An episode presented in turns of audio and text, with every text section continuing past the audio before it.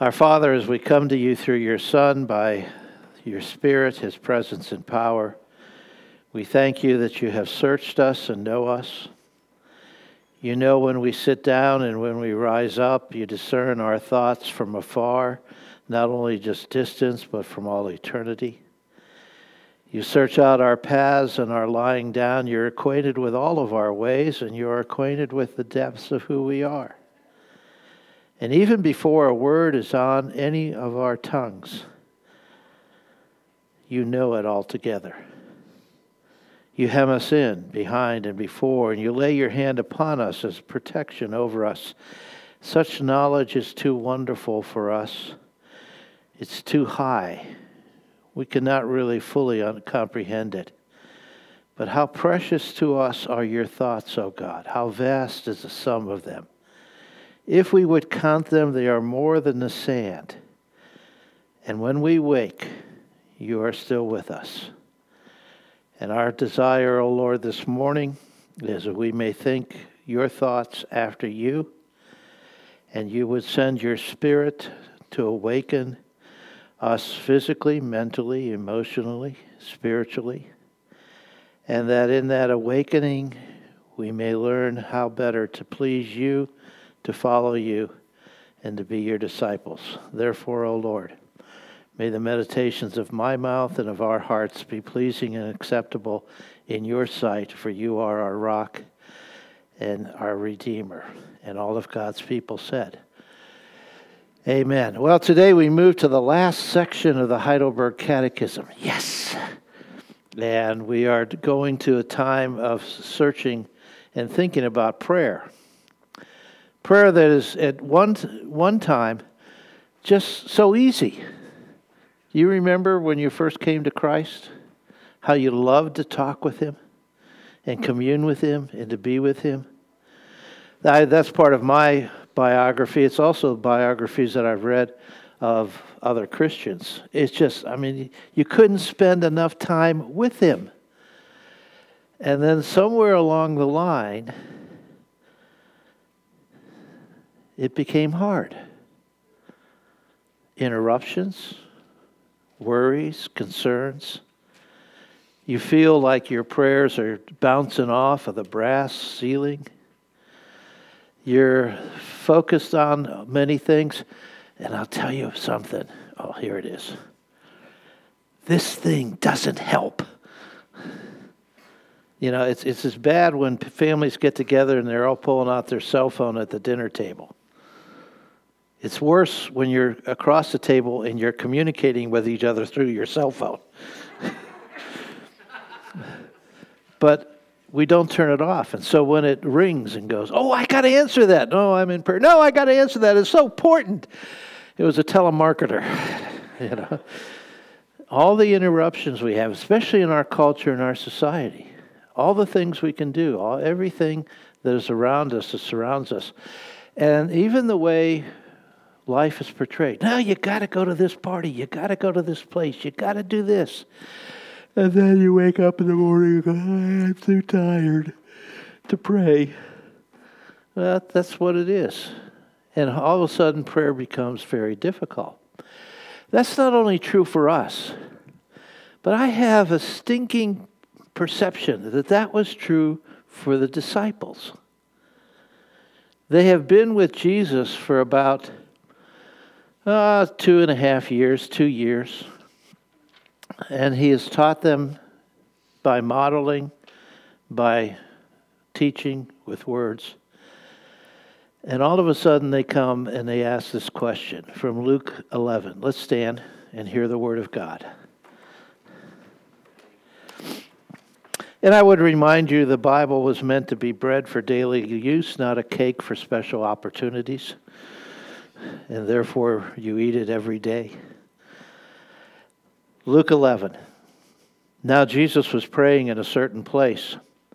And when he finished, one of his disciples said to him, Lord, teach us to pray, as John taught his disciples. And he said to them, When you pray, say, Father, hallowed be your name. Your kingdom come. Give us each day our daily bread, and forgive us our debts as we forgive everyone who is indebted to us, and lead us not into temptation. And he said to them, Which of you who has a friend will go to him at midnight and say to him, Friend, lend, lend me three loaves, for a friend of mine has arrived on a journey, and I have nothing to set before him? And he will answer from within, Do, do not bother me. For the door is now shut, and my children are with me in bed. I cannot get up and give you anything. Well, I tell you, though he will not get up and give him anything because he is his friend, yet because of his impudence or his persistence, he will rise and give him whatever he needs. And I tell you, ask and it will be given to you, seek and you shall find, knock and it will be opened to you. For everyone who asks receives, and the one who seeks finds, and to the one who knocks it will be open. What father among you, if his son asks for a fish, will instead of a fish give him a serpent? Or if he asks for an egg, will give him a scorpion? If you then, who are evil, know how to give good gifts to your children, how much more will the Heavenly Father give the Holy Spirit to those who ask Him? And with this, we end the reading of God's infallible, inerrant, permanent Word. And you may be seated. So you have Jesus praying in a certain place. It doesn't say what certain place. But I, the implication is that this is the place that Jesus went to time and time again to pray. And one of the disciples, again, does not name him. Now, I don't know whether it's to protect his reputation or it just wasn't one of the major disciples like Peter, James, and John. When they say something, their name is included in it. I maybe think Andrew would have been a good person only because of similarities. Andrew, Andrew, Andrew. Doesn't say. But this is their question Lord, teach us to pray. Does that surprise you? I mean, think about it. These are good Jewish young men. They have been in the synagogue. They have listened to their rabbi talk to them about prayer and offer prayers and go to the prayer book of the Jewish synagogue, which was the one you have in your Bible, the Psalms. And they would have gone through the three, four, maybe five times a day in which they were called to pray. They would have heard the rote prayers of others. They would have had all the paraphernalia for their prayers. They had a prayer shawl they put over them. They had the bindings on their hands and forehead, arms, and hands that reminded them of who God is El Shaddai, the Almighty. They were praying to the Almighty. They would have had uh, everything that they need, and yet they ask the question Lord, teach us how to pray. Just like John taught his disciples. Well, maybe they thought, well, if John teaches his disciples, and maybe he taught them a certain prayer, can you give us a prayer for our group? You know, just for us, us 12 and no more? So that we can say this prayer and we can say, this is our prayer. Don't dare say it. Or, you're a good rabbi. Rabbis teach their students how to pray. Teach us. Or maybe and I think this may be more than anything else.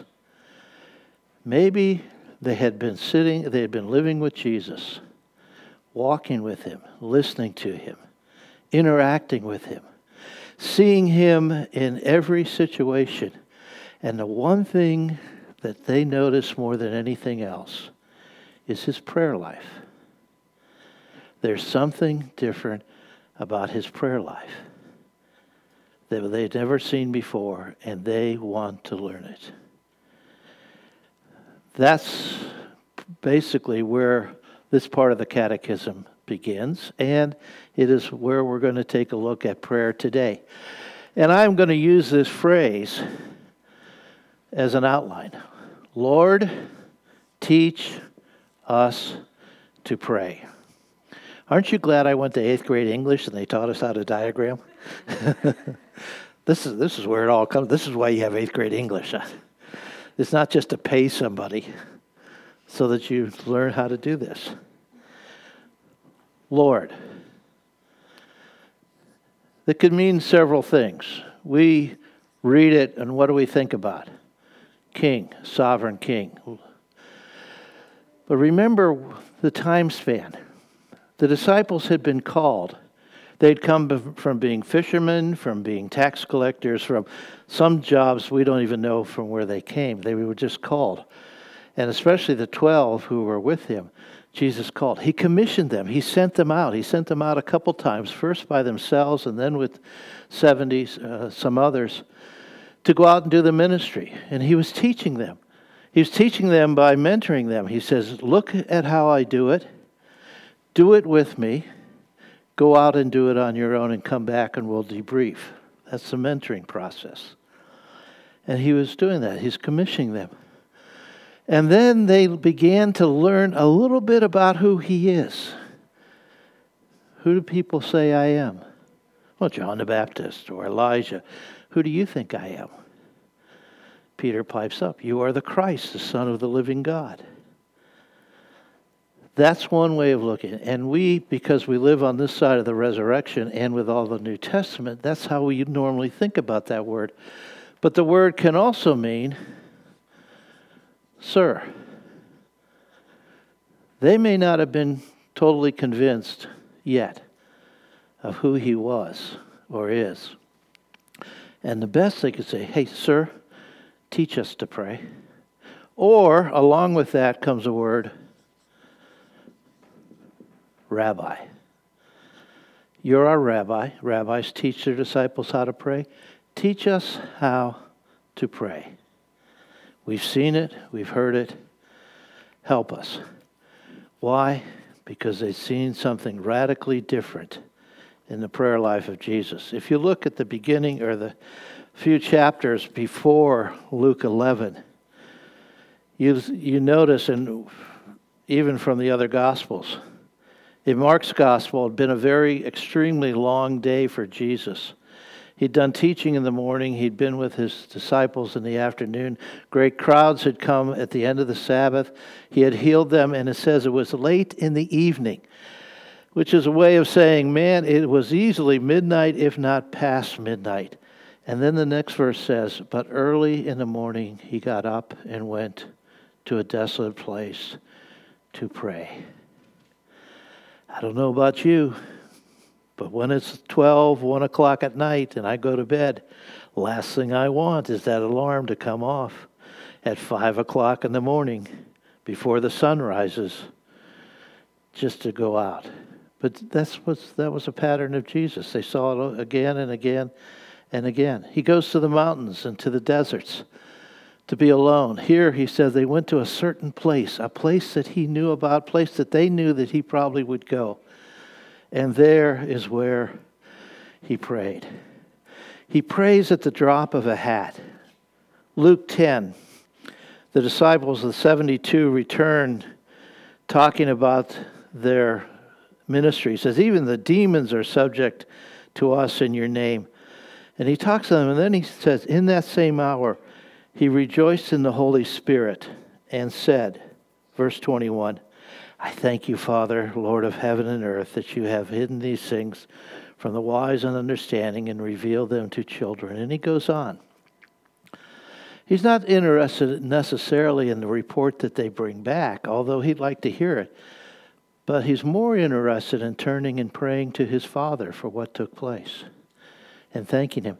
And then he uses that word, Father, Abba, that intimate word between a father and a son, a word that has never been used in the Old Testament about our relationship with God. He was always El Shaddai, he was always Yahweh, he was always a more formal name. But here this, Jesus says, Dad, I am so glad that you have revealed this to them. And all of a sudden they see there's something radically different that goes on. And then they, they, he had just finished Luke writing about the story of Martha and Mary. Martha, who's running around cooking, cleaning her house, making sure everybody is comfortable, the uh, ultimate hostess. Mary, who's just sitting at his Jesus' feet, taking in everything he has to say, and Martha gets all upset about it and says to him, Tell Mary to come back and help me in the kitchen. And Jesus said, Martha, Martha, don't be concerned about. Mary has chosen the better way, simply being at the feet of Jesus. Now that had to ring true and deep into the disciples that the best place to be is at the feet of Jesus. So a certain one of them says, Lord, Rabbi, Sir, maybe a little bit more formal name, teach us to pray. In this, the Catechism agrees with Jesus. When in question 116, it says, Why is prayer necessary for Christians? Because it's the chief part of thankfulness which God requires of us. And because God will give, uh, give His grace and Holy Spirit only to those who earnestly and without ceasing ask, him of, ask them of Him and render thanksgiving unto Him for them. Why is prayer necessary? Well, Jesus is saying it to them. You ought to be people of thanksgiving. I mean, I think that's part of why prayer was so natural when you were first a Christian. You were so thankful for the new life and the change that had taken place. You couldn't help but give thanks. The worst thing, at least one of the horrible things in, in relationships, is somebody gives you a gift and you don't thank them. In our day and age, writing a thank you note has gone out. We may be put on Facebook. Well, that's kind of as, as impersonal as you get. Maybe we send them an email. But there's something about writing something out in hand and signing your name that makes it so personal. It shows your involvement in it. And the Catechism also says prayer is one of the prime means by which God gives His grace and graces to us. His grace, that is His unmerited favor, when He sent His Spirit to change you so that you then would believe and you responded in that in prayer as you confessed with your mouth the Lord Jesus and believed in your heart that He was who He is and that you then believed and you were justified.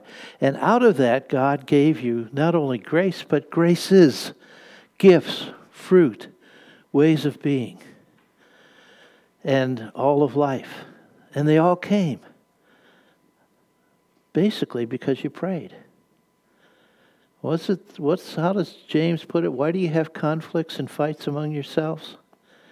You have not because you ask not. Even in this section, Luke says, after he talks about ask and knock and uh, seek, he talks about how the father among you, if his son asks for a fish, will give, instead of a fish, give him a serpent. Or if he asks for an egg, he'll give him a scorpion. Well, that's a good dad.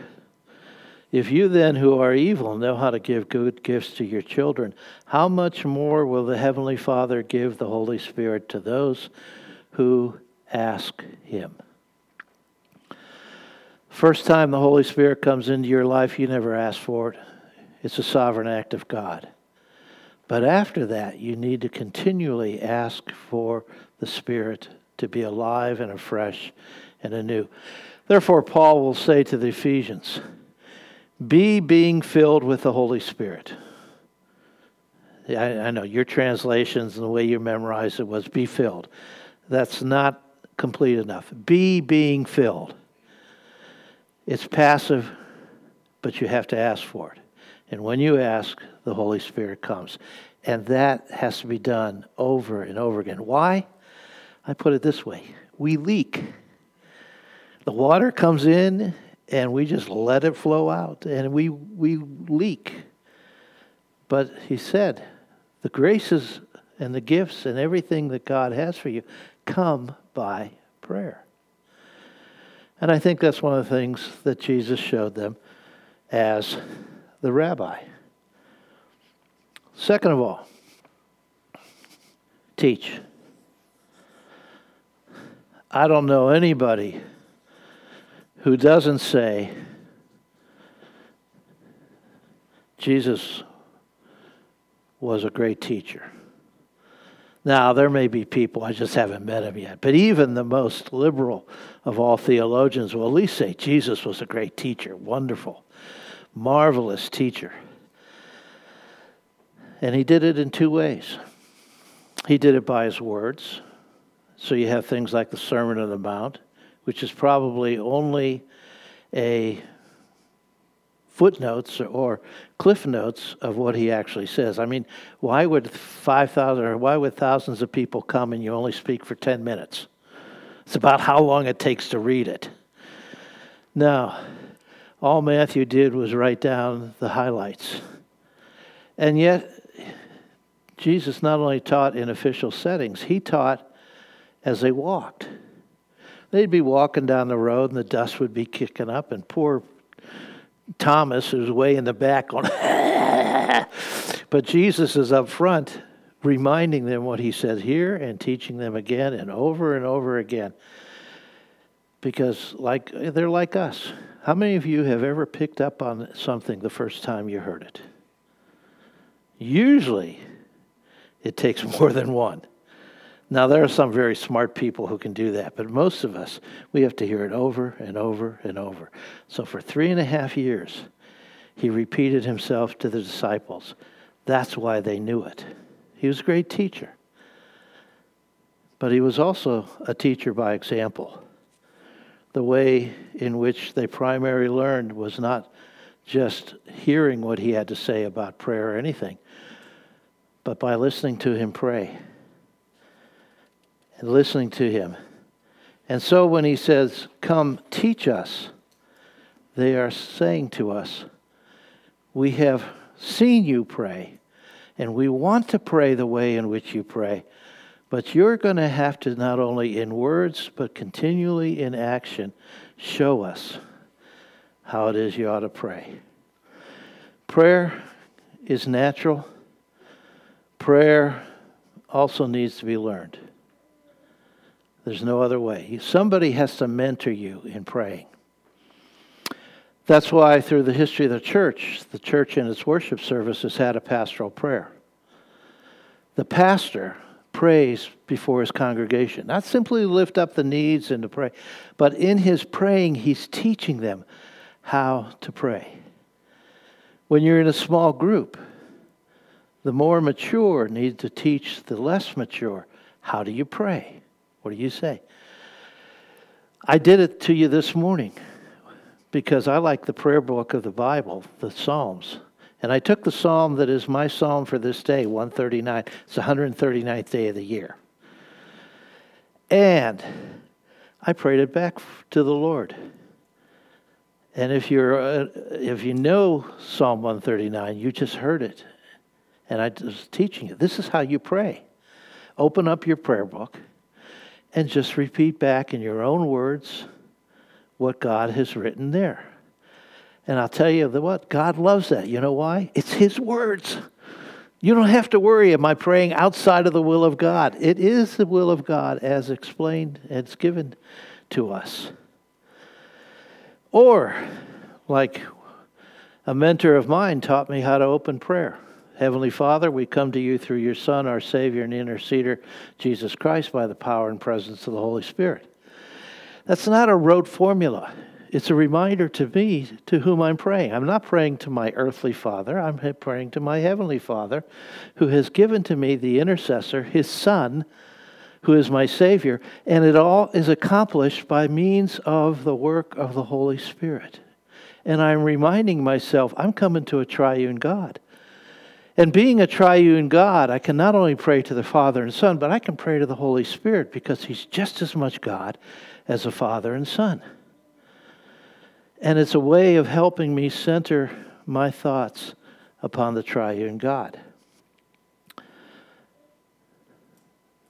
There are all sorts of ways to do this.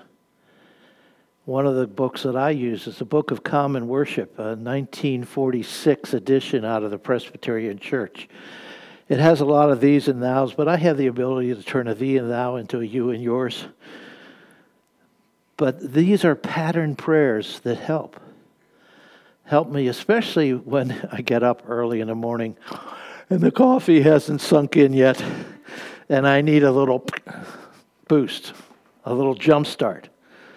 I need AAA to come out and stick it to my battery. These are things to do. Valley of Vision, which is a great book of Puritan prayers.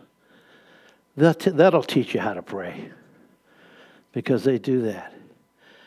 There are abounding books of, of, of good prayers, not me prayers. A lot of what comes out today. But you use them because you're being mentored. And how then shall we pray? Teach us. And the Holy Spirit, through the great teacher, will teach you how to pray. He will teach you how to keep your day so that you are getting enough sleep so that when you wake up in the morning, you are ready to pray. He will teach you how you can pray throughout the day. For instance, when I see an emergency vehicle go by, it's like automatic. Lord, be with those people. Not only those who are driving and going, but to whom they are going, and be helping them. I, say, ah, you don't know them. I don't have to. I know the one who does know them and knows what they're going through. I keep telling you about the people who cut me off. I pray for them. Lord, smite them with thy sword. No, no. I say, Lord, they really need your help because if they keep this up, they are in for a disaster. So watch over them, be gracious to them.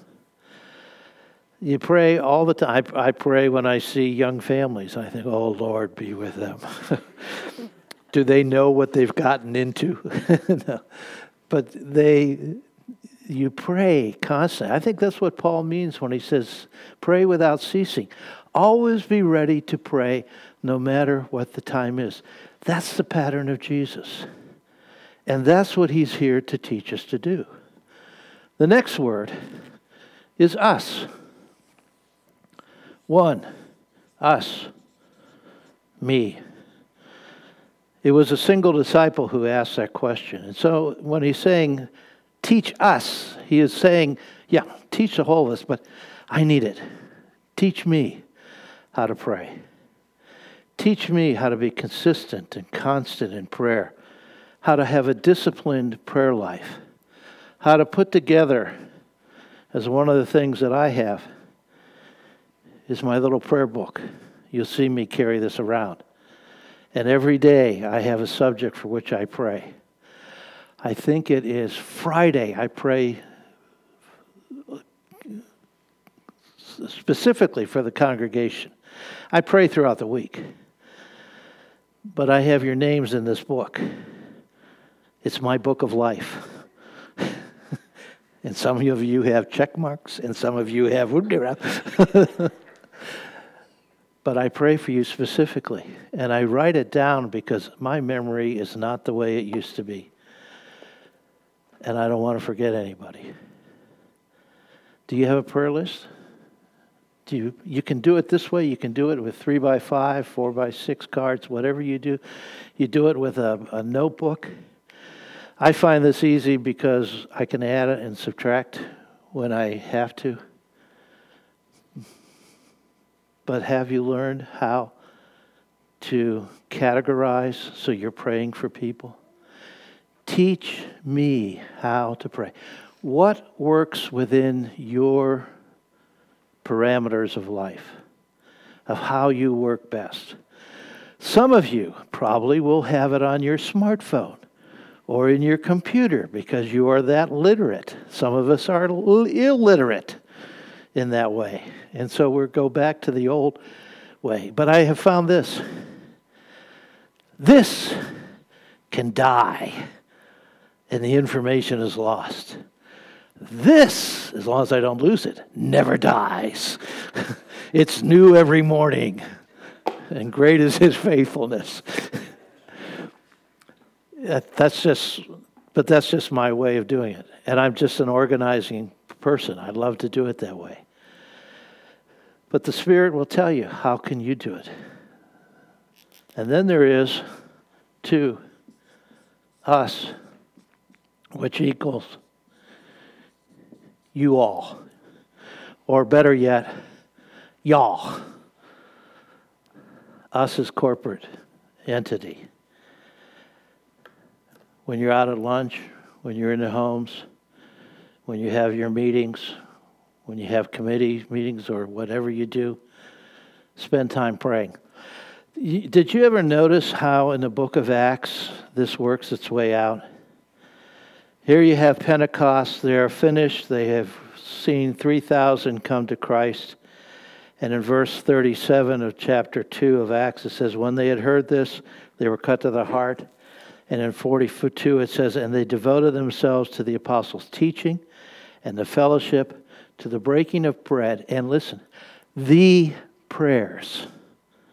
It doesn't say prayers, it says the prayers. They dedicated themselves to the times of prayer that took place. When Peter and John were on their way to the temple and they healed the man uh, on their way, it was at 3 o'clock in the afternoon. It was while they were going to prayer time because they were going to be corporately praying. That's part of it. When Peter is released and John are released from prison, chapter 4 says in verse 23 When they were released, they went to their friends and reported what the chief priests and the elders had said to them. And when they heard it, they lifted up, they lifted their voices together, to, together to God and said, and then comes a prayer, very powerful prayer to the place where the, place, the whole place was shaken, and they were filled with the Holy Spirit and continue to speak the word in boldness. When Paul was released, excuse me, Peter was released from jail by the angel, he's rescued. Verse 12, it says, When he realized this, that he was outside the jail, he went to the house of Mary, the mother of John, whose other name was Mark where many were gathered together and were praying. How did he know he ought to go to Mary's house, mother of John Mark? Because that's where they prayed. And he had a sense that they were praying for him then, and they were. But that was their place of prayer, and they gathered to pray when something took place. Great power is released in a congregation when the congregation is together in prayer. Leonard Ravenhill, who wrote Why Revival Tarries, saw, talked about two things. It tarries, why? Because churches have done away with the prayer meeting. It's usually the first thing to go if you're over too, too busy. I don't know why. It just doesn't seem to be important. But congregations had left the prayer meeting go, and the power of the congregation drops. He said, It's a lack of prayer where there is no revival. Prayer by the people of God to the people, of, to the God of the people, is absolutely necessary. Here in the summer, we've added two evening activities worship, study, but also it can be a great time of prayer where the people of God gather together to pray. And so you, right now, you pull out your smartphone, hit your calendar, mark it in, and you're there. I don't make it Sunday morning. I'm preparing, getting ready for this. But some of you need to really focus in upon getting to sleep early Saturday evening so you can wake up early to be here and to be praying downstairs. More than just worshiping and singing together, but petitioning God. I love the way the Korean Presbyterians, that, that's what I know, the Koreans pray. when they get together for a prayer meeting, they all pray at the same time. I've been in a congregation of four, or five hundred Koreans, and the pastor says, Let us pray, and pandemonium comes. First of all, they're speaking in Korean, and I don't understand it. But everybody is praying. And you sense the power of the Spirit when it's not just one person after another after another, but everyone is lifting up their hearts before the Lord in prayer. And that's what it means when it says us. And then the, the last part is to pray. You know, prayer is simply a conversation with God. We have a lot of definitions, and if I had wanted to, I could have listed a whole lot of definitions for you. But that's just probably our way of thinking. Prayer, at its very fundamental part, is just talking with God. God talks to you by His Word, and then you talk back to God by His Word. Sometimes wonder, I had wondered when I saw the outline of the catechism and I look, why do you put prayer at the end of the catechism? Why isn't it somewhere around with justification by faith or how then do you believe? And I began to realize it's at the end because prayer is built on the rest of the catechism to know who God is. The God to whom you're praying, so that you're not praying to a false idol or a God of your own making. To know the truth of the Word of God as it's given to us by the Apostles' Creed and by what the Catechism says about our faith and our, our sanctification. It is given to us at the end because now we know the law of God and we know what He requires. We know as we look at that law where we have failed so we can confess our sins freely and correctly. And we also know what He wants us to do. We know, because of the rest of the catechism, how then we, what we ought to be praying. Because it's taught us all that and you think we took a long time to get to this place because we need all this to get to this place. If you're going to learn to pray, you have to know God. You have to know His teaching. You have to know His law. You have to trust and know Him that He is a God who, when you ask, will answer. When you seek, will be found. When you knock, will open the door. And again, let me remind you, we do a horrible job translating that those verses. We look, ask, okay, once. And there's a whole movement that says all you got to do is ask once, and God, and anything more than that is, is horrible. Now, the word is keep on asking. That's why you have the parable of persistence. Keep on seeking, keep on knocking. You keep on asking until he listens. You keep on seeking until he finds you. You keep on knocking until he opens the door. Whether it's the door you want or not doesn't matter. It's his door to open. And you keep on doing that over and over and over again. Why? Because God wants it. I don't know about you. I get all sorts of phone calls mostly telemarketers. I didn't think they could do that with smartphones anymore. But when I see and I hear the ringtone I have for my children, I'm going, give me that phone! Because I want to talk with my children. Sometimes they don't want to talk to me, but I want to listen. I want to hear. How much more will the Father want to listen to his children in the depths of the need that you have? Prayer is the best service we have for God. How do you show love? You communicate, you talk. How do you show gratitude? Thank you. Thank you is not only a sign of gratitude, it's a sign of faith. Thank you, Lord, you're going to answer this prayer. Now just give me eyes to see what it is. It also is a means by which God operates. And that usually is a conundrum to people. Well, Does that mean that if I don't pray, God isn't going to do something? No. It means if you don't pray, God hasn't called you to pray, and God hasn't desired to do anything that way.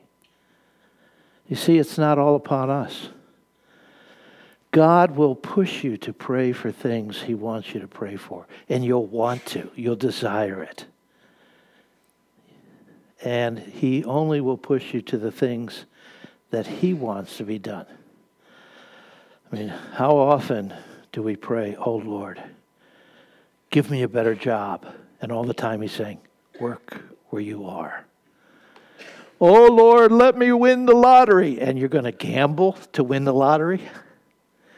Oh Lord, give me my pink Cadillac so I can glorify you. And goes, No, you're not going to glorify me in a pink Cadillac. You're going to run around with your arm out the window and go, Yeah, look at me, look at me.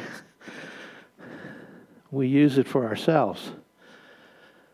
But he says, He will prompt you to pray for people, for things, for everything that goes on. That's what he talks about. That's it's a means by which God operates because he will push you to pray for what he wants to have done. And it's a gift. All of his gifts come from prayer. You remember having birthdays? Some of us have had more than others. you remember Christmas? Some of you anniversaries?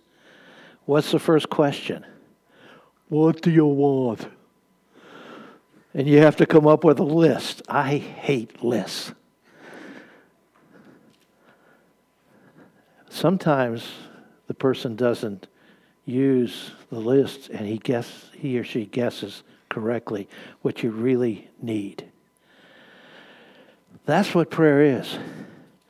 Prayer is putting together your list for what you need and just watching what God does to fulfill that list or to say, nah, you really don't want that. You don't need that at all. Most of all, prayer is a, a picture of a gift. Revelation 8, which is a book I think more about prayer and worship than it is about the end times. Revelation 8 says, When the Lamb opened the seventh seal, there was silence in heaven for about half an hour. I ought to tell you something about your prayer life. Silence. Thing that people in our generation, our time, hate silence. If I were to be quiet for 30 seconds, you'd all be antsy. Why isn't he saying anything? Is he having a brain problem? We just can't take the quiet. Half an hour it was silent in heaven. Imagine all the angels and the living creatures and everything going, well, shut my mouth for half an hour. Then I saw the seven angels who stand before God, and seven trumpets were given to them, and another angel came and stood at the altar with golden censer and he was given much incense to offer with the prayers of all the saints on the golden altar before the throne. And the smoke of the incense with the prayers of the saints rose before God from the hand of the angel. And then the angel took the censer and filled it with fire from the altar and threw it on the earth. And there were peals of thunder, rumblings, flashes of light, lightning, and an earthquake. Our prayers are mixed with that incense, and they are a gift to God because from them, He does His work. So when you're praying, it's not, oh man, do I have to do this, Lord? Can't I do this some other time? Oh man. It's actually coming to someone you love and says, here's my gift. It may not be very good. It may be like a third grader trying to build something where it doesn't really look very good. But any parent who gets a gift from any of their children says, Isn't that lovely? And God takes your prayers, whatever form, and says, Aren't those great? Aren't those wonderful? It's also why we pray through the Son, because the Son has a way of taking our prayers and fixing them up before they get to the Father. And when He does that, they really come out looking good. Jason and I were talking about writing and how in our day and age, people like to end sentences with a preposition, which is bad, bad, bad. And even editors don't pick it up. And every time I read that, I go, no, that's crazy. What in the world were they thinking? A good editor will take that and turn the sentence around so it doesn't end with a preposition. Our good intercessor takes our prayers, turns them around so they say exactly what they need to say. Now you know why you pray through Jesus? Because your prayers aren't worth much by themselves. But Jesus makes them more than worthwhile. That's what it is. So the confession will talk about praying with sincerity, the whole heart, calling upon God in the depths. And the, the psalmist will talk about crying, weeping, of prayers that are of, of tears, where God collects those tears in a bottle, and it's like they're his trophies because he sees the sincerity and the depth of, a, of the heart of his people. If you've ever been problems or you have done something that has been horribly wrong, and you realize how horribly wrong it was, and you start crying, or at least to the best of your own ability, you cry. I mean, some just weep like this, and others of us, yeah, yeah, we cry, different way. It's a depth of sincerity, and God recognizes that. It's, it comes out of humility. You remember how great our need is and how horrible we are? How the depth of our sinfulness, like Paul in Romans 7 talks about.